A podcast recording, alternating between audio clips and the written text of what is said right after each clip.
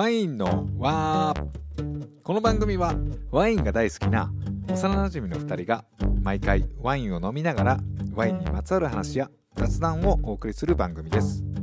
満月と新月の日。たまにハーフムーンの日に配信しております。まあ要するにワイン好きの2人がワインを飲みながらお話をするだけっていう番組です。ワインのはしんちゃんです。よっ、チキーです。しんちゃんです。ち ょっとイントネーション変えたらどうなるかな思ったけど、ね、なんか「よ式」みたいな感じで敷居さんかな思うチキさん。うんさんっチキーさん。ていう感じでねはいはい。はい始まりましたけども始まりましたね。まだ1回しかお送りできてないコーナーでうん。料理の風景あー、やったね。いやあれね第2回目のうんゲストも決まってるんですよね、はいはいはい。決まってるんですけどちょっといろんなこうねコロナの状況があって、まあね、このコロナ禍なんでね、難しいですよね。まあまだ取れてないんですけど、はいはいはい。まあでも一応ね出ていただける方はうん、ね,、もう決まってるんでね。ね見つかったんで、はい。また撮りたいとはい。で前のなんかお便りで料理の風景の感想をもらってた時に、うん。普段聞いてるような音でもこうやって改めて聞くとなんか全然違う感じですねみたいなあー、はいはいはいはことをまあいただいてたんですよねい。うんうん。で今日はその話をちょっと冒頭にはい。したいなと思って、うんカクテルパーティーって知ってる？うん。知らん。知らん？はい。どんなイメージ？え、そのカクテルがいろいろ飲めて、アメリカンなパーティー？エビが上に乗ってる？エビが上に乗ってる？何それ？わからん。あんまり想像できない。あうーん。そのままですよカクテルのパーティー。そうそうそうそうそうっていう言葉があって、はいはいはい。まあカクテルのパーティーなんやけど、うん。このカクテルパーティーの使われ方は人間の聴覚の話に関わってくるね、聴覚？はうん、なんでカクテルパーティーってついたかっていうのはまあ後で話すんですけど、例えば駅のホームとかにいて、まあ、よしき君駅のホーム立ってます、うんでこうざわざわざわざわみたいな、い。はいはい。いろんなとこ入ってね。てんみたいなこうバーンなって電車が入ってる時に、うんゴトンゴトンみたそいうなね。いろんな音でもうるさいやんかはいはい。でそんな中に遠くの方から「よしき!」うんってもし呼ばれたとする、うん。ほら気づくねん。そうなんや。自分が呼ばれたっていう認識があるから、こうざわざわざわざわってなる中でも「よしき!」って同じ音量で言っても、うんその「よしき」だけ大きく感じて聞こえる。まあね。同じ音量でもね。そうそうそうそう、でその効果をカクテルパーティーって呼ぶねまあなぜかというと、うん。カクテルパーティーのような感じのざわざわしたところでも、うん。自分の名前呼ばれたら気づくからみたいな。っうん、なるほど。ていうまあ心理学者の人が発見しはってんけどはいはい。その効果をこの料理の風景にはちょっと持ってきてるというかみんなが聞き落としてる音ねはいはいはいはい。普段の生活の中で、うんまあ当たり前すぎてうん。そんなに真剣に聞いてないうん、うん、うんうん。音にフォーカスして送りたいああ、はいはいはい。まあ、ポッドキャストやから、音に意識して聞いてくれはるもんうんうんうね。んである意味こう写真も近いなと思ってうーん。人間のこう目ってカメラで言うと一眼レフみたいな状態になってる、うん言ったらピントがあってんねん常にどこかにはいはいはい。でそれ以外の周りのところはボケてる、うんでも写真でパシャって撮るとその撮り方にもよりますけど平べったく写るやんはいはいはい。実はワインの瓶をを見てたらうん。ワインの瓶にピントがあって周りがボケてんねんけど、うんうん。写真で撮ると周りも映る、うんであこんなとこにこんなんあったんやみたいなのを改めて気づく、うんでそれが人間の見てる目と写真の違いやね、うーん。難しいな。難しいかなあ えっ、とね写真にするからこそ気づくことがあるあー。見てるだけでは気づかへんねんで、はいはいはいはい。その普段うん。そこにはこう視点があってう、んうん。で気づいてないところも映り込むみたいななるほど。ならではの視点ができるってことうんね。うんだからそれの音バージョンというかうん。あえてこういう感じの撮り方するみたいなのができたら面白いなと思ってまあ料理の風景をやったというかなるほど。料理の風景はうん日常の例えば揚げ物の音とか、はいはいはい。あんなんもうみんな知ってる音やんそうやね。でも改めてあんな聞くことないやん、うんでそういう料理に関わる見過ごしてる音を捉えられたらいいなと思ってやね。やってんけど、うん。まあもちろん料理人の人の話もね交えて、っはいはいはい。ていう感じですね。なるほど。そういうことか。じゃあ次回楽しみやね。なんかそういうことってあるなと思って。うん。普段生きてる生活で無意識化に落としてる情報。うんうんうん。だそういうところにこう視野を向けていけば何か新しい世界が開けるかもしれんねまあね。今まではもうそのただ単にこう垂れ流ししてるところうん。をちゃんと拾ってうん。感じてみるっていそうそうそうそうそう。そう、もう解像度を上げていくみたいな、はいはいはい。まあ、ピントが合ってるところを変えていくみたいな、うんうんうん。そういうことしていきたい、ねそういった見方聞き方でうん、あの聞いてもらえるのも一つの楽しさかもしれない。めっちゃハードル上がるやつ、ね、俺らもできてへんのよ。はいっていう感じではい。本日もいきますか？はい行きましょう。はい。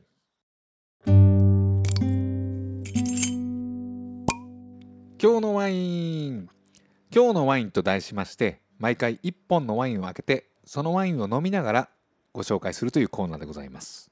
いやよし君ほいほい。まだまだこう残暑が続くけどね。続きますね。今日のワインは何ですか？はい、えー今日のワインはですねフランスのロワール地方。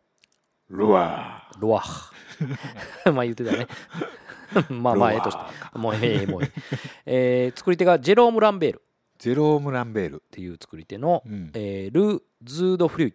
ル・ズード・フリュイ。はい。今日は開けたいと思います。はい。はい。まあまあええワインやなこれ。それで。なあ。じゃあ早速はい。いただきましょうかね、はい。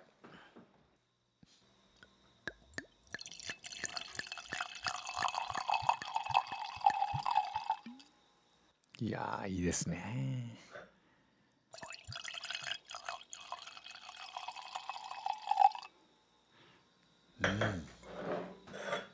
はい。次い。ただきましたね、うん。赤ワインですねこはい。れね、品種はグロローっていうまあロワールの自品種ですね。えー、グロロはい。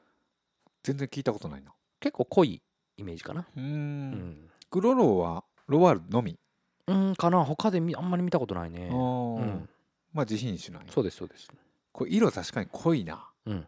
濃厚までいかんねんけど、うんうんうんうん濃い紫。そうよね。でもうっすら透明感があんね、うん。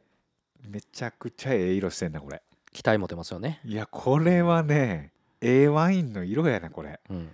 なんとピュアな。そなあ。ううん。じゃあ早速ね香りをね。はい。あーもうええわこれ、うん。あはいはい、うん。もうこれ。いいよね。いいわうん。これ、やっぱ深みがあるね。うん香りにも、うん。すごい深みがあってもうブドウの凝縮感というか、うん。芯の部分。期待させられる匂いね。そうそうそう、うん。これ味どんなんやろな、うん。いただきますか。はいどうぞ。はい。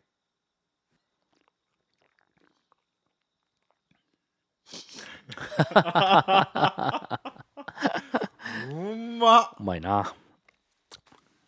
なんじゃこりゃ。えー、めっちゃうまいねこれ。でしょ？ちょっといいですか？もう一回。もう一回どうぞ。いいですか？うんもう一回どうぞ。一回だけで？いいですか？もう、うん旅立っていいですか、うんうんともういってらっしゃい。い。ってらっしゃい。なんか怪しいなんか宗教のラジオみたいになってるやん。あうまいな。うん。うん。やっぱりねこの濃厚やけど透明感あんねそう。ね、うん。まさにこの色の感じ、うんこうワインの底の方はものすごく濃いねんけど、うん。表面は透明感があるっていうかキラキラしてる。そがもう味そのまんま、ううんうん。あとこの温度もいいわ、うん。これ何度やろ今？14度ぐらい。大体今セラーから出してきたところなので、うん。1415度ですかね、うんうん、これでも温度が変わるとまた変わるよね、うん。もっと16度17度ぐらいになったらもっと華やかな香りも出てくると思いますよ、うんそうか。そのワイン飲む時やっぱ温度大事やもんね。そうやね、ううん。ん、温度はめちゃめちゃ気をつけますね僕は、うん。うん、飲む時の。飲む時もそうやし、うん。ほ保管する時も温度、飲む時大事よね。うん、特に。そう。もう温度一つで表情がもうガラッと変わるから、る変わる変わる。うん、うん。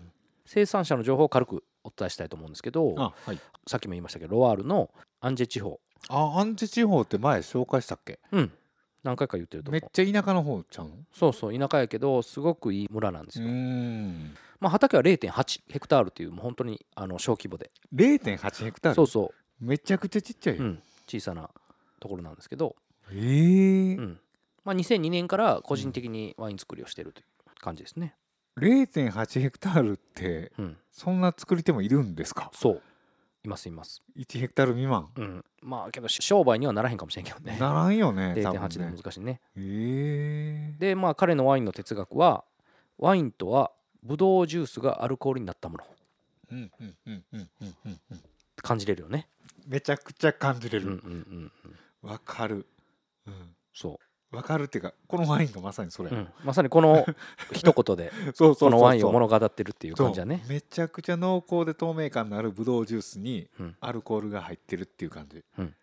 そのまんまですよ。そうなんですよ、哲学が。うん、けどまあま僕は個人的に感じるんですけど、うん。この人のワインってうん。どのキュベを飲んでもうん。やっぱり一貫したものがあるんですね。うん。それはやっぱ酸、酸味？うん、キレのある酸があるんですよああなるほどね、白ワインでもうん。ロゼでも赤ワインでも。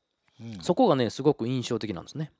確かに、しんちゃんが最初に言ってたその透明感っうん、ていう部分もこの人の独特のこう酸っていうのがあるからその透明感が見えるのかなっていうのもあー。いやそうやと思ある、うん。う確かにねこのワインの一番のポイントといえばやっぱ酸味になるんかもしれん。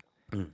うん、まあ僕透明感とかそういう抽象的な表現しかしてないですけど。いやまさにそうですけど、うん、要素の一つとしてすごく大きなことなんかうん、なうん。なんとピュアな。うん。でもこのピュアさを司ってる中心にはやっぱこの酸味があるからっていうね、そこがうん。僕すごく重要なファクターなんかなって思いますね、うん。うん。うん。うん。うん。いやでも0.8ヘクタールって1ヘクタールがサッカー場？2面分ぐらい2面分ぐら2いでしょ？面弱、うん、でサッカー場1.5個分ぐらい。ぐらいなのかな？むちゃくちゃ小さい規模でやってますけど、まあ商売にはなるには難しいかもしれんね、うん。うん。ジェロームさんね。うん。うん。でもこのジェロムさんはうん。通常他のワイナリーで日常働きながらうん。週末など空いた時間を利用してその自分のワイン作りに使ってるっていう。あそういうこと。そうだから実現できる、なるほどなるほど、平日だからどっかのワイナリーで働いてはん従業員としてね。うんうんうん。で週末だけ自分のワインを作るために。そうそうそえマジで？ううん、でこの味？うん、すごいよね。いやいやいやいや。もっと作ってほしいですよね。けどもっと作ったらこの味は表現できひんかもしれん。ああわからへん。なるほど。それは会ったことがないからこの人とは。はまあ意図的に選んでるんかもしれんしね。まあね。それをねうん。あえて選んでるかもしれんそれが自分自身にとってすごい心地いいのかもしれんし、だからその他のワイナリーでうん。働いて、えーサラリーで自分の生活をベースを築きながらやってはんやろね、自分うのんやりたいことを。でもなんかちょっと憧れますよね。週末ワイン作りみたいな、うんうんうんうん。な傍らでできるようなことじゃないけどね。やっぱセンセンスがあるんかな。いやまあまあまあ。だって普段この人ワイナリーで働きながら週末ワイン作りやから、うんまあ片手間ではないと思うんだけどそうやだからそれが相互に生きてると思うんだよな、私塾やもんね。う、うん。んその普段の個人的なとこじゃないところでうん。ワイン作りをすることが、まあ、自分のワイン作りにももちろん役立ってるやろうし、まあそうやね。まあその逆ももちろんあるやろうし、うんその相互関係で生まれたワインちゃう。うんうん。まさにね。うん。いやーこれは美味しいですね、はい。改めてちょっとこうワイナリーと作り手の名前を。はい、えー今日のワインはジェローム・ランベルでル・ズード・フリュイでした。はい。ありがとうございます。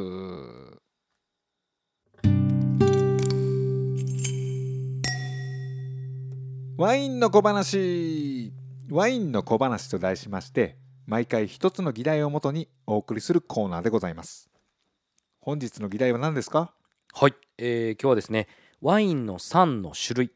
ワインの3の種類。はい前に糖度と酸の関係っていう特集をやったと思うんですけど、うんうんうんまあその時はその酸はそんなに比較対象としてしかご紹介してなかったんですけど今回はまあ酸に焦点を当てて、なるほど。はい、さっきのね今日のワインでもうん。酸味の話してましたよね。そうなんですよ。うん。で YOSHIKI 君が考える酸味って結構ワインの味わいの中心にあるというか。うんそうやね。もうすごく骨格やね。うん。もうまあ前も言ったかもしれないけど背骨的な部分というか、やうん。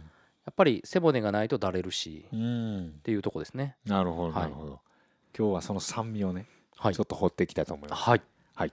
そもそもですね、えー酸味がどれぐらいあるのかうん。ワインの中に、うん。っていうことなんですけど、うん。えー1リットルうん。の中にまあ大体5グラム前後。1リットルの中に5グラム前後。はい。それ分かりにくいわ。ああそうか。がまあまあ酸が含まれてるのが大半なんですけど、うん。まあ、その酸のうん。役割として2つうん。大きく言えばあるんですけど、うん。1つはまあ衛生管理。衛生管理？そう。その雑菌の抑制に役立つっていうああなるほどね。ところと2つ目は味わいのこう輪郭。うんうんまあさっきもね言いましたけどその背骨的な部分になるやっぱその酸がね強すぎるとそれはそれでまあ酸っぱく感じる人も多くおられると思うんですけど、うん。やっぱり酸がないとこうだれたようなうん。こう柔らかいうん。緩い印象になってしまう、うん。だらけたというか、うん。うん。酸味っていう言葉だけ聞いたらうん。なんかね酸っぱいイメージというか。そうそうそうそうそう、うん。うん。なんかツンとくるんじゃないのって感じやけどうん。それが締めてるわけね。そうそうそう。キュッと。うん、うんうん。まあけどそれなりにどこのワインを飲んでも酸って実際やっぱりあるわけですよ、うんうん酸味のないワインはないよね。まあほぼないと言ってもいいぐらい、うんまあその強弱はあるけどね。うん。酸はワインの品質判断でもすごく重要な要素うんだと思うんですね、ああそうなんや。うんうん。ワインってまあその有機酸って呼ばれるうん。種類の酸が複数含まれてんだけど、うん。まあ、その中でも代表的な酸が6種類。ああ酸味の中に6種類あると。うん。うん。ここで一つ一つ紹介するとうん。リンゴ酸リンゴ酸酒石酸関酸クエン酸クエン酸乳酸乳酸琥珀酸琥珀酸酢酸酢酸この6つなんですよ。あーなんとなくうん。全部聞いたことはあるかな？うんうんうん。まあリンゴ酸とかクエン酸はまあポップというか、うん。まあワイン好きじゃない人もわりかしこう聞き覚えのある酸の名前じゃないかな。そうやね。これまあ代表的なものが6種類ってこと。そうそうそう。酸はいろんな種類があるけどあワインに使われてるもので代表的なものがこの6種類ってことね。うんそうそうそう、んでさらに絞ると、うん。その中の3種がワインの中の酸の90%を占めるって言われてる。えー、そうなん？じゃあもう三大酸みたいなのがあるん。やそ三大酸ね。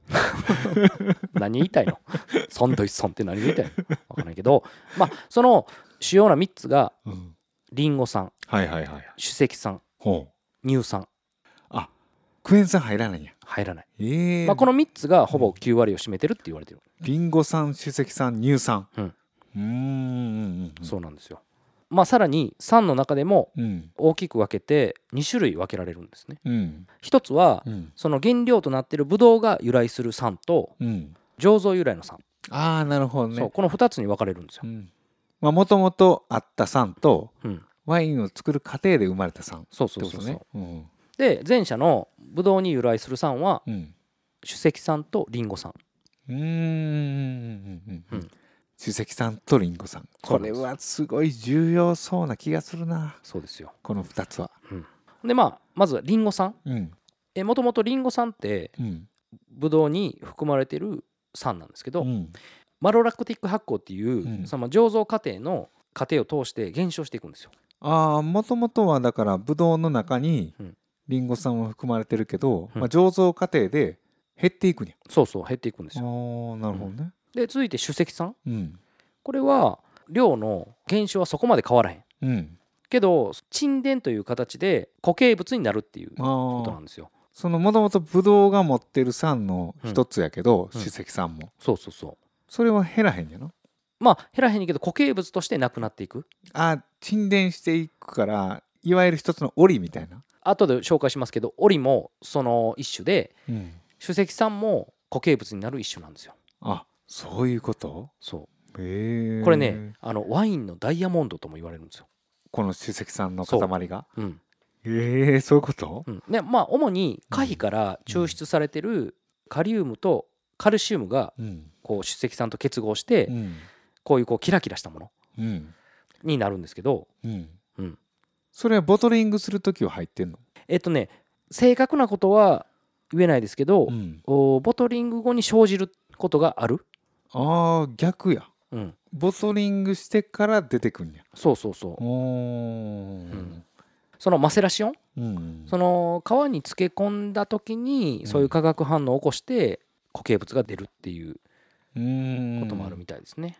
まあ主石酸とはどういうものかっていうと、うん。まあ、結構キラキラとしたガラスのようなうん。光る結晶状のものなんですけど。うん。あだからワインのダイヤモンドって言われてる。えそれはワインボトルの中に入ってんの、入ってるえっ、とね白ワインに見られることが多いんですけど、うん、結構ワインの底とかあとコルクについてる時がある。え光ってる？そうキラキラしてる。えーそう？コルクについてることある、うんあるある。あこういうねナチュラルワインでは珍しいかな。なかなかないかな？あうーん、なんですけど結構あります。えーそれも見たらわかんわかるわかる。キラキラしてるから本当のに一方でオリってありますよね。ああオリってあのいわゆるボトリングした後にワインの底に溜まってるこう沈殿物というか。そうそうそうそう、ん。ちょっとカスっぽい感じのの もの。はいはいはいはい。なんですけどまあこれはそのタンパク質とかタンニン、うん。ポリフェノールから成分の一部として溶けにくい物質として沈殿するものなのでまたその主石質とはまた違うんですけど。あそうかそうか。主石酸は逆にコルクにもついたりするしそこにもあるの。そうやね。うーん。けどオリは結構その熟成が進むことによって生じやすくなる。うん。のでうん。まあ言ったら黒い塊のようなもの。そうやな。うん。オリはなんかそんなイメージ。そうそうそう。あもう見た目からして全然違うもんね、うん、けど主石酸もうんオリも人体には全然問題はないので、あもちろんね、うん。飲んでも大丈夫なんですけど、うん。やっぱ人によってはね抵抗する人もいるから、うんけど害のあるもんじゃないっていうのは間違いないですうね。ん。でキラキラと輝く主石とうん。黒々と沈殿するオリみたいうんうん。けどこれはねちょっと一緒に思われがちなんですけど、な、やうん。っぱり全然違うものなので、うん、うん、で酸の種類は6種類あると。そうそうそうそう。まあリンゴ酸主石酸クエン酸乳酸琥珀酸酢酸、うんまあ、その中でも特にワインの中で多い酸がリンゴ酸主石酸乳酸そうです。うーん。で乳酸はどんな感じなのえっ、とね乳酸はこれはその発酵時に酵母の代謝によっても生成されるんですけど、うん。大半はマロラクティック発酵その醸造工程によってこう生成されるうーんものなんですよ。あもともとブドウ由来の酸ではないってことか、これはもう対照的に醸造工程の由来の酸えマロラクティック発酵ってこれちょいちょい出てくるけどこれ何なんですかこえっ、とね要はそのリンゴ酸れうん。が乳酸と炭酸ガスに分解するっていうことなんですよ。あーまあリンゴ酸が乳酸になるみたいな？そうもう本当に簡単に言うとそういうことです。まあ細かい話はまた特集でやろうと思うんですけど。あーリンゴ酸が乳酸になる、うん。リンゴ酸っていうのはもともとねあの、えー、ブドウ由来のそうそうそう。が発酵というか醸造過程でうん。乳酸になると、そう。だからアルコール発酵が基本終わってからうん。そういう反応が起こるっていうことなんですよ。まあ、このマロラクティック発酵はちょっとねややこしいんでまたこれはこれで特集しましょうか、そうですね。ねはい。これ科学的な話になりそうやな、うんうん。そうやね。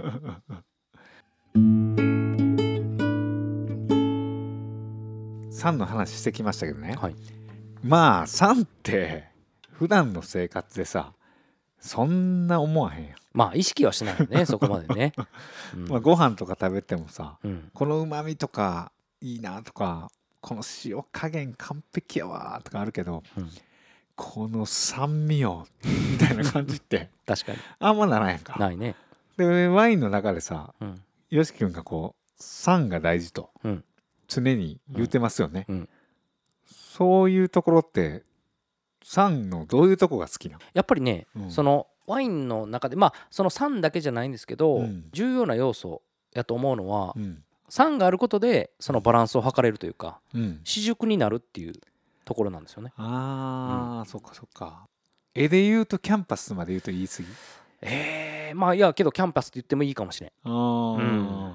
キャンバスがあるがこそそこにいろんな色をのせてはみ出るはみ出ないもキャンバスがあるから生まれるもんね。うん、っていうぐらい軸になってると。僕はね、あうん。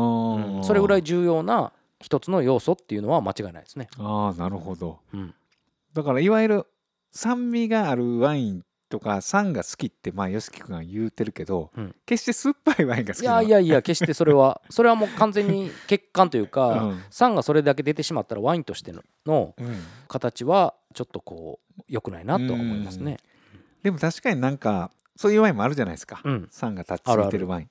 で結構ワインが苦手な人って酸味が苦手っていう人多くて。多いね。うん。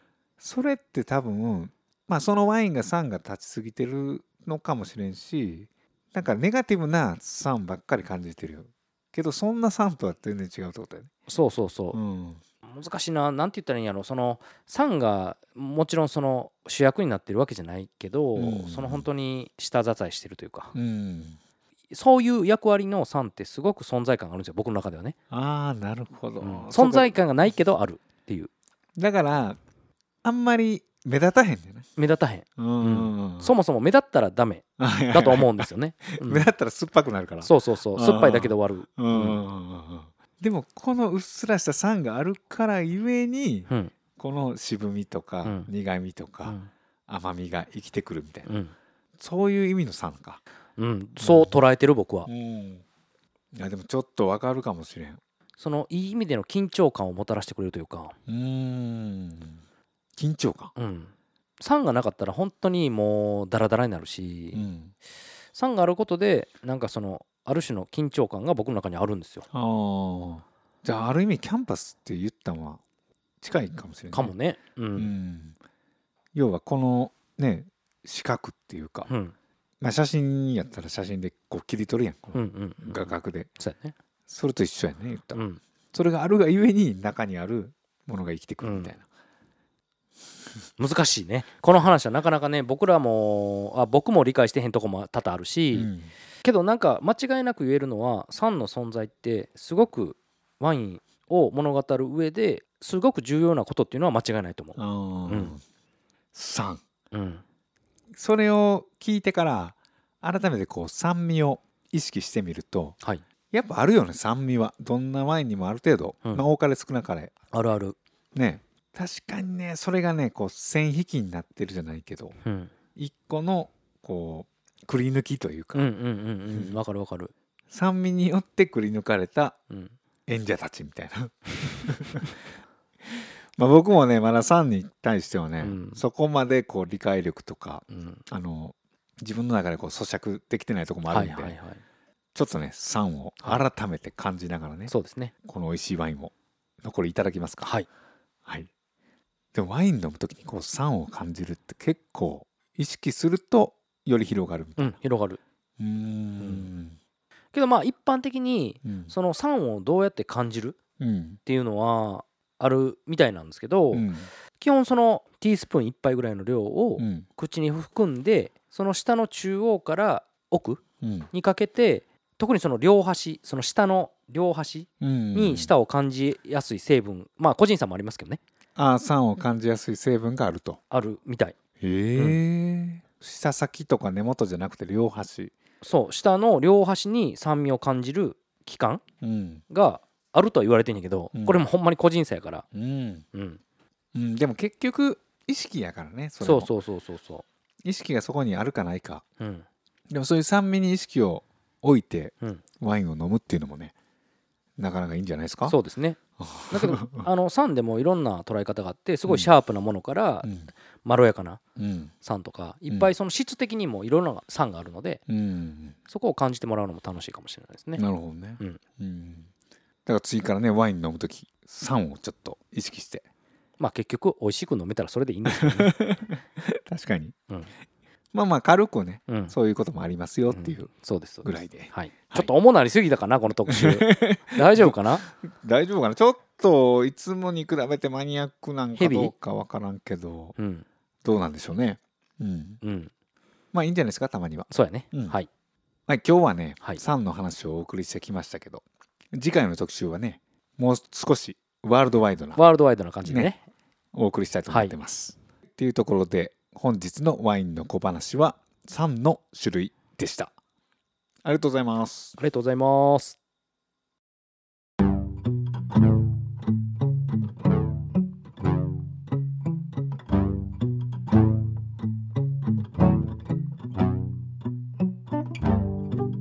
はいっていうところで今日は3の種類。